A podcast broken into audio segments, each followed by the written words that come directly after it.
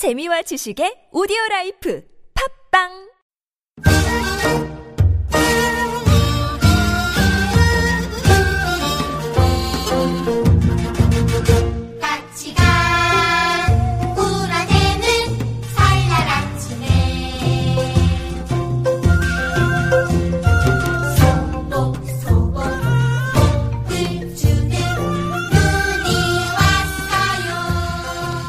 왕샘의 교육 이야기.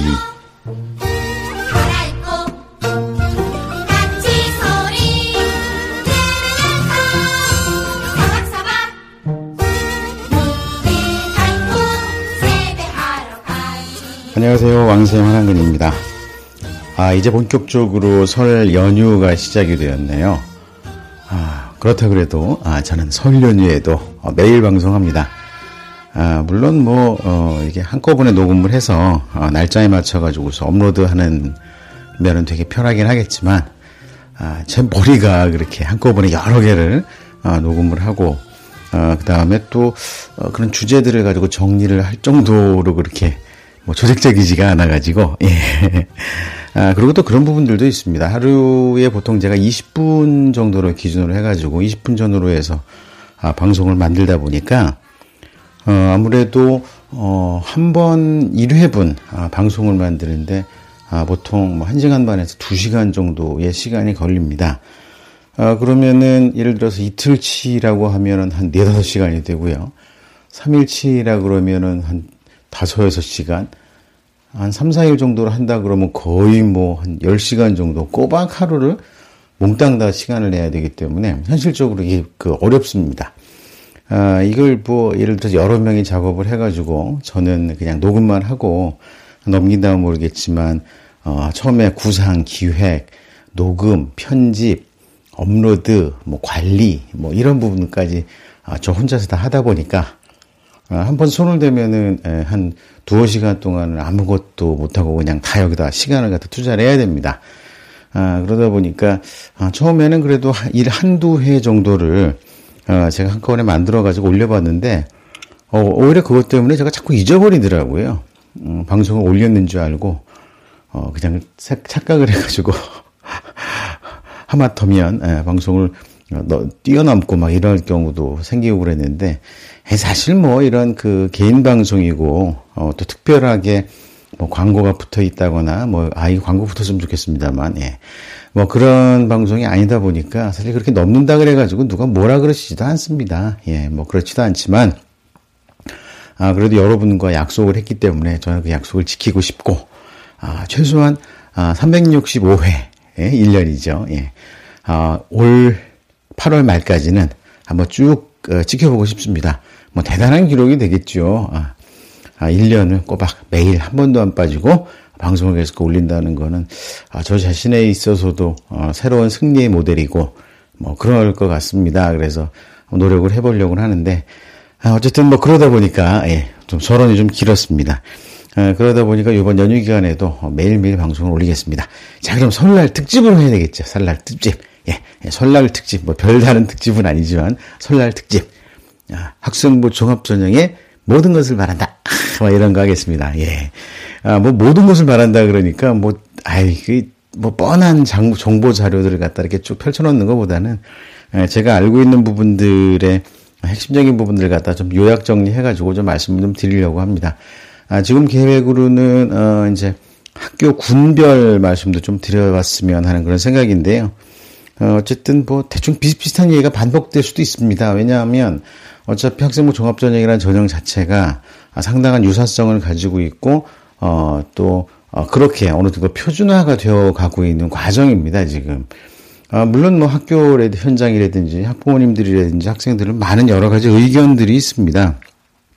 그러니까 아, 뭐, 이렇게 어떤 표준화가 안 돼 있어가지고서 도대체 우왕좌왕 하기도 하고 뭘 해야 될지 모르겠다는 의견들이 굉장히 많습니다. 아, 그런가 하면 또 어디서는 아, 비법을 찾았다 라고 만세 부르시는 분들이 있습니다. 아, 참 그 희한한 게요. 어, 이제 그 학생부 그 종합전형 같은 경우는 어, 수능 전형이라든지 학생부 교과 전형하고는 달리 비법이 있습니다, 이게. 비법이 있는데 이 비법을 정말 공유를 안 합니다. 이게 어떻게 보면 꼭 간해수공업하고 굉장히 비슷합니다. 아, 학생부 종합 전형이라는 게요. 네, 간해수공업하고 비슷할 수밖에 없는 게 학생부 종합전형의 특성이 그렇습니다. 어, 학생부 종합전형의 특성은 어, 표준화를 하지 말자는 겁니다. 아, 무슨 말씀이냐면 아, 예를 들어서 수능 전형 같은 경우는 똑같은 시험을 봅니다. 전국에 60만 명의 학생들이 같은 나이에 같은 어, 기간 동안을 공부한 학생들에게는 똑같은 문제를 출제를 해가지고 누가 얼만큼 더 맞추느냐에 따라 가지고 어, 등수를 매겨가지고 줄을 세우는 것이 바로 아, 수능 평가입니다. 아, 그리고 학생부 교과전형 같은 경우는 어, 그 학교에서 그 학교에서 같이 공부한 학생들은 똑같은 시험 문제로 평가를 합니다. 이게 똑같죠? 어, 그러면 똑같다는 얘기는 결국은 어, 그런 문제를 출제한 문제를 해결하는 방법도 어느 정도는 어, 표준화해가지고 찾아낼 수가 있다는 얘기입니다. 그런데 아, 그런 걸 하다 보니까 모두가 똑같은 것만 합니다. 똑같은 것만. 그래서 똑같은 걸 하지 않으면은 아, 오히려 이제 문제가 됩니다. 예를 들어서 뭐 어, 국어에서는 이런 부분, 영어에서는 이런 부분, 수학에서는 이런 부분에 어, 이제 문제가 출제가 되는데 그런 부분 무조건 공부를 해야 된다는 거죠. 그 부분을 공부를 안 하게 되면은 무조건 낮은 평가를 받게 된다는 겁니다. 어, 그러니까 이 비, 그 나름대로 그런 어떤 그 표준화되어 있는 공유하고 공감할 수 있는 그런 방법론이 나온다는 거죠. 예를 들어서 어, 상위권 학력을 가지고 있는 학생들은 그 학생들에게 맞는 어떤 방법론이 있고 중위권은 또 중위권 학생들에게 맞는 방법론이 있고 하위권은 하위권 학생들에게 맞는 방법론이 있고 막 다 그렇습니다. 어, 그러다 보니까 어, 그 거기에 맞는 어, 다양한 커리큘럼이라든지 프로그램, 교재, 교수법 이런 부분들이 개발이 돼가지고 상호 공유가 되고 막 이렇게 됩니다. 어, 그럼 물론 이제 그 공유가 됐다고 하더라도 학생들의 학업 역량에 따라서 학습 능력에 따라서 그 결과는 다 다르게 나옵니다. 그렇지만 가르쳐 주는 입장에서는 되게 편하죠. 왜냐하면 표준화되어 있는 거를 일단 교수를 해주고 가르쳐 주고 그거를 얼만큼 받아먹느냐는 그 학생의 몫이기 때문에 어떻게 보면 가르쳐 주는 사람들 입장에서 굉장히 편합니다. 아, 솔직히 뭐, 뭐 좀 심하게 말하면 면피가 될 수 있는 방법인데, 아, 거기에 비해서 이 학생부 종합전형은요, 비법이 있습니다. 비법이. 야, 이게 참 그렇죠. 왜냐면 학생들마다 다 다른 방법을, 어, 평가에서 인정을 해준다는 거 아니겠습니까? 아, 그래서 사람마다 다 그 사람의 지문이 다르듯이 그 사람마다 가지고 있는 뭐 능력이라든지 특기라든지 관점이라든지 뭐 이런 부분들이 같을 수가 없죠. 다 다를 수밖에 없죠. 그렇죠? 가정 환경이 다르고 또 공부해온 어떤 그 학습 과정이 다르고 또 꿈이 다르고 미래가 다르고 다 다르기 때문에 그 개개인적으로 다 뭔가 가지고 있고 시도해보거나 할 수 있는 것이 다 다르다는 얘기입니다. 아, 그러다 보니까 어떤 일이 벌어지느냐 하면요. 어, 어떤 학생이 어, 자기 나름대로 어떤 어, 것을 했는데, 어떤 공부를 했는데, 어떤 활동을 했는데, 어떤 봉사를 했는데, 아, 그게 대학에서 대단히 높은 평가를 해준 겁니다. 근데 더 웃기는 거는요. 어, 예를 들어 A 대학에서 높게 평가를 해줬는데 B 대학에서 평가를 안 해준 겁니다. 이 그것도 어, 대학의 자율권이기 때문에 인정을 해야 된다는 게 학생부 종합 전형 입학사정관제의 특징이라고 할 수 있습니다. 되게 웃기죠. 그 답이 없는 거예요. 그러니까 그런 이런 비방 같은 것이 존재할 수가 있습니다. 그러면 어떤 선생님이 뭐 어떤 식으로 해가지고 학생을 지도했더니 어떻게 성공을 했더라. 란 이야기는 어, 차별화된다는 거죠. 그러면 다른 학생들이 어, 나 또는 다른 선생님들이 그것을 잘 배워와 가지고서 그걸 그대로 하면 되겠느냐? 또 그건 또 다른 문제라는 거죠. 자, 이렇게 학생부 종합전형 같은 경우는요, 굉장히 특이합니다. 그러니까 막 부모님들이나 선생님들이 막 되게 혼란스럽죠. 아, 솔직히 말하면 학생들이 별로 혼란스럽지도 않습니다. 학생들은 그저 그래요, 그냥. 예. 그냥 뭐 공부는 뭐 다른가요? 뭐 똑같이 공부하고 배우고 뭐 학원도 가고 뭐 학교도 가고 뭐 이래 가지고 배우는 거 똑같지만 결과는 다르게 나오니까 학생들은 이미 이골이 났습니다. 예. 알, 알고 있다는 얘기죠. 이미 포기를 했습니다. 그런데 선생님들이나 아, 학부모님들은 아 이거 난감한 겁니다. 이게. 자, 어쨌든, 자, 이렇게, 어, 되는 부분들이 있기 때문에, 우리 학생부 종합전형을 준비하시는 분들을 위해서 어떤 팁이나 이런 부분들을 좀 개별화 시킬 수 있는 방법론을 갖다 좀 알려드리는 게 필요할 것 같다. 그래가지고 이번 연휴 기간 동안에는 몇 회에 걸쳐서 한번 말씀을 드려보도록 하겠습니다. 이야, 오늘은 서론만 10분 남니다. 서론만 10분. 예. 오늘이 오리엔테이션이라서 그렇습니다. 어, 학생부 종합전형 특집, 예. 설날 특집입니다. 설날 선물입니다. 예. 아, 첫 번째 시간이기 때문에 오리엔테이션이 좀 길었습니다. 아, 일단 이렇게 학생부 종합전형의 특성을 갖다 좀 이해를 하시고 난 다음에 저 이야기를 들으시면 그래도 좀 위안이 되실 겁니다. 아, 자, 한번 생각을 해보죠. 자, 오늘의 제목은 뭐냐면, 학생부 종합 전형의 킥. 아, 요겁니다, 요거. 예. 학생부 종합 전형의 킥. 예. 어, 요즘에 TV를 갖다가 좀 안 보시는 분들이 되게 많잖아요. 특히 이제 집에 입시생이라든지 고등학생이 있으면 집에서 TV를 안 켜는 것이 아니면 심지어는 TV를 그냥 아예 치워버리는 것이 예, 유행이기도 합니다. 예. 근데 저희는 안 그렇습니다. 고3에 있던 뭐 하든 그냥 다 켜놓고서 합니다. 아니면 각자 재밌는 거 뭐 좋아하는 거 그렇다고 맨날 보는 건 아니고 어, 좋아하는 거라든지 어떤 관심 있는 프로그램이나 이런 부분들을 어, 잘 봅니다. 뭐 영화도 보기도 하고 다큐도 보고 또 EBS 같은 경우는 또 재밌는 프로그램이나 어, 교양 프로그램 같은 것도 보고 아, 그 어쨌든 뭐, 그러다 보니까 저희는 TV가 잘 보는데요. 아, 요즘에 그 인기 있는 그, 그, 셰프 프로그램들이 있습니다. 예. 요리사 프로그램들이죠. 어, 그 셰프 프로그램을 보면은요, 그런 내용이 나와요. 아, 셰프의 킥.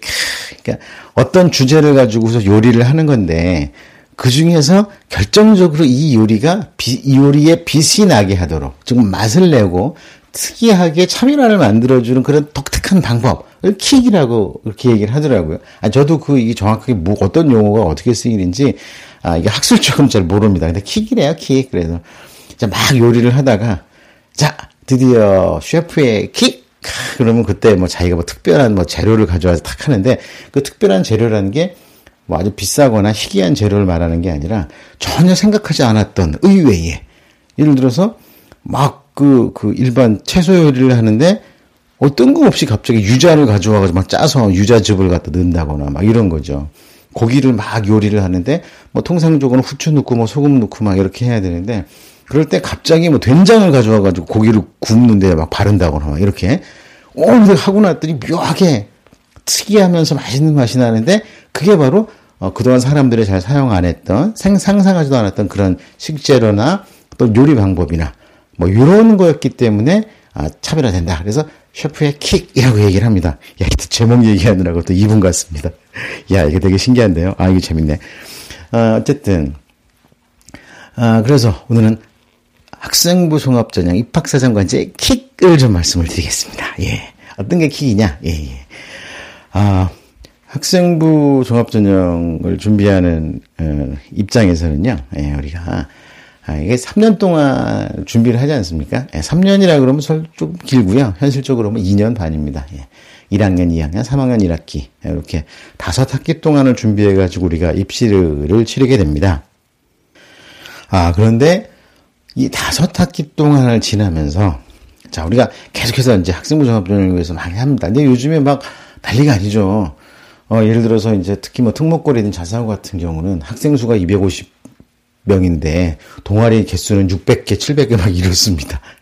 뭐 학생 한 명이 막 두세 개 많으면 막 다섯 개씩 동아리 활동하고 막 이렇습니다. 왜 그러냐면 이 동아리 활동이라는 게 전체적으로 다 걸쳐져 있죠. 창의적 체험 활동, 그다음에 봉사 활동, 그다음에 심화 학습, 뭐, 뭐, 이 전반적인 부분들을 활동을 할 때 혼자서 하는 게 아니라 동아리 단위로, 그룹 단위로 모여서 활동하는 게 어, 가장 효율적이면서 또는 사회성을 기르고 있다는 사회성을 갖고 있고 리더십을 가지고 있다는 걸 동시에 보여줄 수 있기 때문에 자연스럽게 이렇게 되는 겁니다.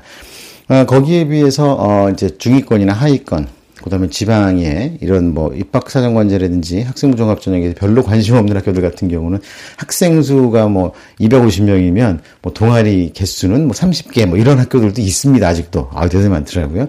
아, 또 어느 학교 같은 경우는 이제 그렇습니다.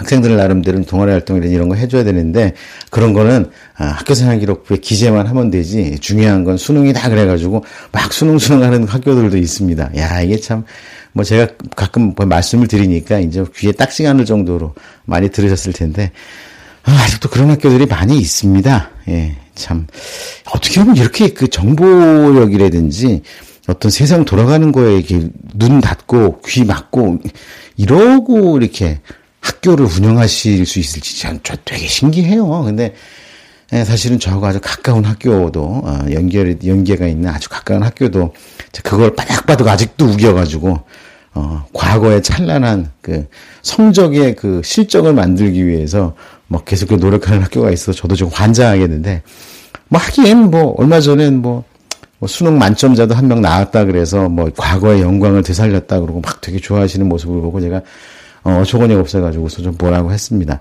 아니, 상식적으로 생각을 해가지고 수능 만점 맞는 학생이 학교에서 잘 가르쳐가지고 솔직히 만점이 나오겠습니까? 예?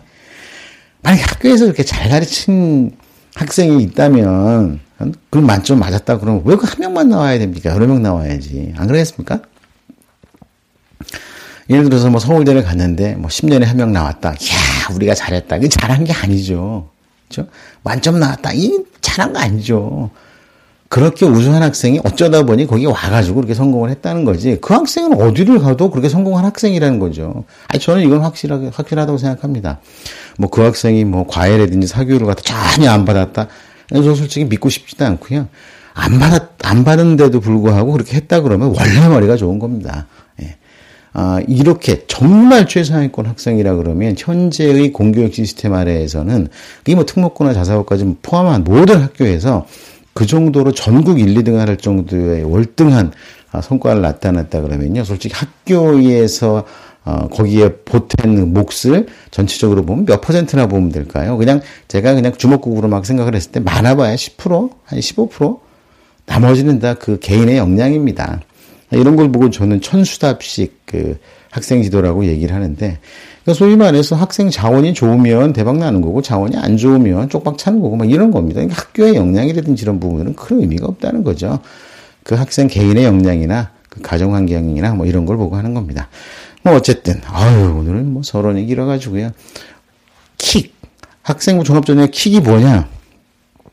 다시 말해서 아, 나만의 것을 찾아야 된다는 겁니다. 나만의 것을. 자, 제가 계속 얘기하는 부분인데요. 남들이 다 하는 거 똑같이 해가지고서는 안 된다는 거죠. 자, 그러면 정리를 해보면 이런 겁니다. 기본적으로 남들이 하는 거는 다 따라가야 된다. 예, 기본적으로. 당연하죠? 국어, 영어, 수학, 과학, 전 과목 다 고르게 잘해야지 좋은 대학 갈 수 있는 거, 꼭 맞지 않습니까? 특히 최상, 그 최정상의 학교라 그런 서울대는 심지어는, 심지어는 은비체까지도 평가를 합니다.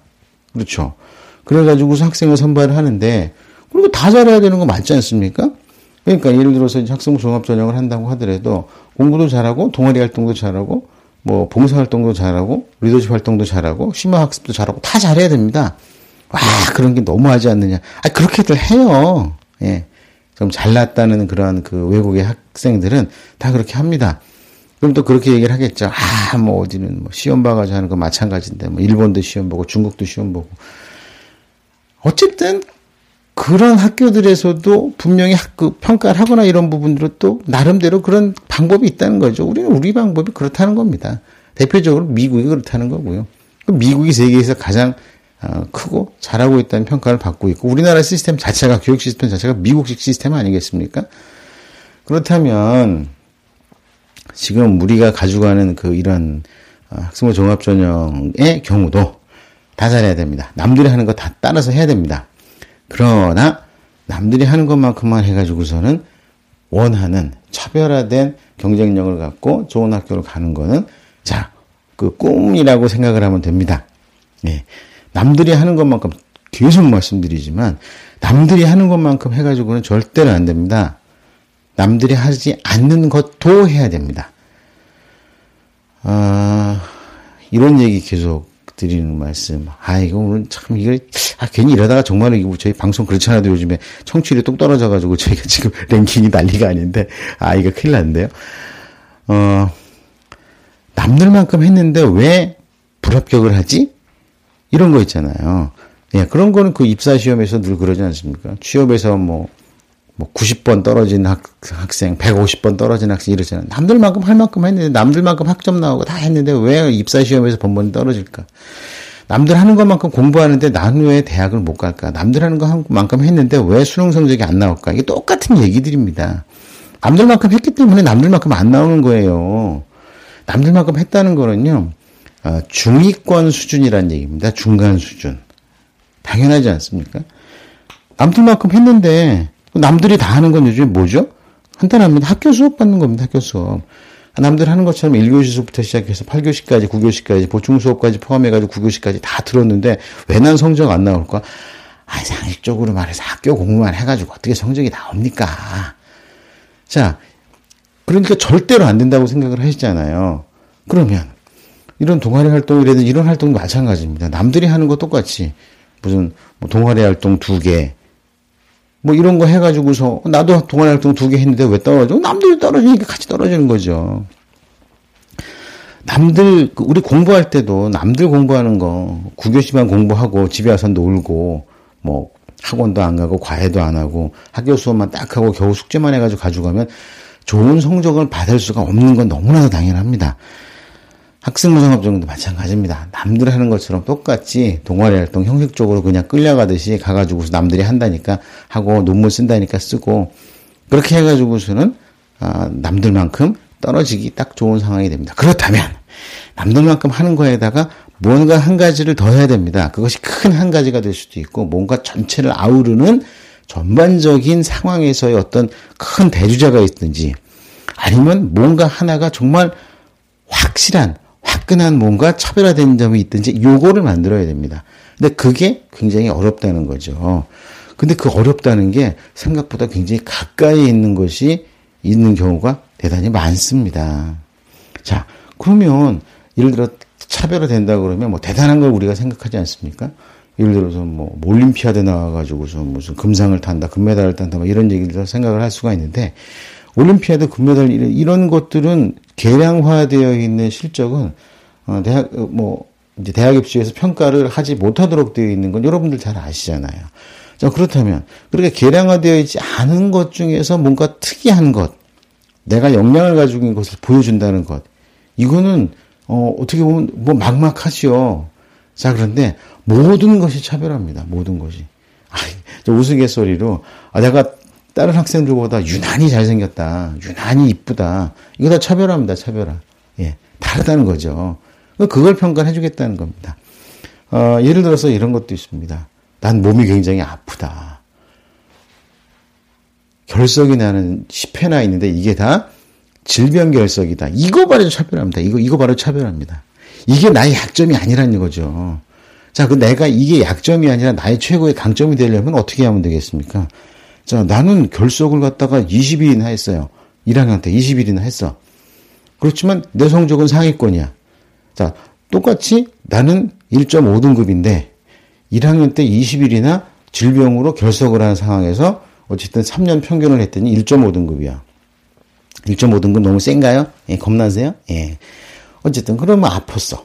그래가지고서 3년 평균을 했더니 3년 평균이 2.2등급이었는데 어 그때 아팠을 때 공부를 제대로 못해서 3.5등급이었다가 어느 정도 치료가 되고 버티면서 어 계속 올라가지고서 2학년 2학기 때, 3학년 1학기 때 1.5등급 정도를 받아가지고서 합산을 했더니 대충 2.2등급, 2.1등급이 나왔어요.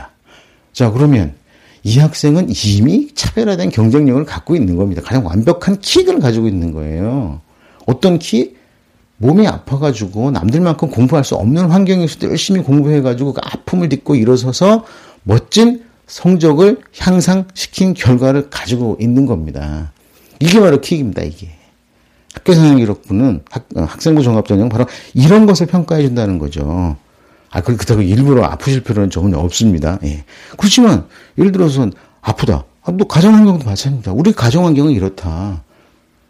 아, 근데 우리 가정환경은 너무 멀쩡한데? 뭐, 아버지, 어머니 다 계시고, 동생하고, 뭐, 형제들 다 잘 있고, 나는 뭐, 어려, 그럼 지역 환경이 있을 수도 있고요. 동아리가 있을 수도 있고요. 학교에서 어떤 일이 있을 수도 있고요. 어쨌든 내가 가지고 있는 환경적, 일단 환경적인 부분부터 먼저 말씀드립니다. 내 건강이라는 환경, 여건이 될 수도 있죠. 그런 부분들이 얼마만큼 차별화되어 있는가를 생각을 해보면 뭔가 다른 게 있지 않습니까? 그건 약점이 아니죠. 약점으로서 평가받을 수 있지만 예를 들어서 몸이 아프잖아요. 몸이 아파서 성적이 나빴어요. 그렇다고 그러면 그거는 아무런 차별할 점이 아니죠. 몸이 아파서 나 몸이 아파서 성적이 떨어졌다. 그리고 떨어진 상태에서 계속 쭉 밑으로 떨어졌다. 치료는 받았나? 어, 받았다. 치료가 끝나는데도 그다지 성적이 오르지 않았다. 그럼 나는 역량이 그다지 없는 거죠. 그렇지만 치료를 계속 받으면서 계속 열심히 공부를 해가지고 성적이 올랐다. 어, 이건 역량이죠. 자, 이런 부분들이 다 나의 킥이 될 수 있는 겁니다. 내가 학, 학생생활기록부에 기재되는 부분들이라 또는 내가 어, 어, 앞으로 이제 어떤 그 자기소개서를 쓰더라도 거기서 핵심적인 포인트를 어떻게 가져갈지 역경을 극복하고 아픔을 딛고 일어서서 뭐 이런 포인트가 있는 겁니다. 그런데 만약에 이런 학생들이 어떤 특별한 동아리 활동이라든지 뭔가를 가지고 있다 그러면 그건 대단한 거죠. 그렇죠? 그럼 확실하게 차별화돼 어 성적 좋았어. 그러면 분명히 대학의 입학사정관이나 대학에서 뭔가 딱 바라볼 수 있는 게 생기는 겁니다. 자 그렇다면 아무것도 없어요. 그냥 난 그냥 학교만 갔다 왔어. 그냥 공부를 해가지고 대충 한 2.2 등급 정도를 해요. 그럼 난 뭐야? 아무것도 없어. 자, 이런 학생들 굉장히 많습니다. 제일 많습니다, 제일. 대충 1.8등급에서 1.7등급, 8등급에서 한 2.5등급에서 뭐 2.8등급 이 정도 한 전체적으로 한 등급 정도의 학, 학생들이죠. 그러니까 대충 어, 상위 에, 한 10%에서 20% 사이에 있는 학생들이 이 제일 고민입니다. 이게. 어, 나름대로 성적은 상위권이지만 그렇다고 해가지고 특별한 어떤 차별화된 성적이라든지 학력이라든지 그런 걸 보여주는 건 없습니다. 그런 건 없고, 어, 그렇지 만 그대로 포기하기 좀 뭐하고. 그렇다고 해서 학교도 열심히 다니고 학원도 열심히 다니지만 그 이상도 이하도 아니고 동아리 활동도 몇 개 하는데 뭐 팀장을 해가지고 뭔, 뭔가를 갖다 리더십을 갖고 뭔가를 해냈다기보다는 그냥 친구들 따라서 왔다 갔다 했던 학생들이죠. 자, 우리 냉정하게 두 가지로 판단을 하십시다. 자, 한 가지. 나는 이런 단체 활동이나 사회 활동이나 내가 가지고 있는 특별한 역량 부분에 있어서 뭔가를 만들기가 너무 힘들다. 나는 그냥 공부만 그냥 해오고 앞으로도 그렇게 할 예정이다. 그냥 평범한 직장에 취업, 취업을 하거나 그냥 공무원이 돼가지고 그냥 할 거다. 그러면 이런 특별한 역량을 가진 부분에 굳이 억지로 만들 필요가 없다는 얘기죠. 그냥 공부하면 됩니다. 제가 부탁드리는 겁니다. 이거 안 되는 거 억지로 만들려고 그러지 필요가 없습니다. 예. 그리고 뭔가 뭔가 해보고 싶어. 어, 공부도 공부지만 난 내가 가지고 있는 능력을 내가 알아. 뭔가 해보고 싶어. 어 그럼 당연히 도전을 해야 되죠. 자 이런 학생들이 만약에 조금만 정신을 차리고 조금만 다른 쪽에 관심을 갖고 수고와 노력을 해서 뭔가를 만들어낸다면 아주 멋진 차별화된 킥을 만들 수가 있다는 겁니다. 자 이런 킥 나만이 가지고 있는 뭔가 하나. 자 이걸 찾아야 됩니다.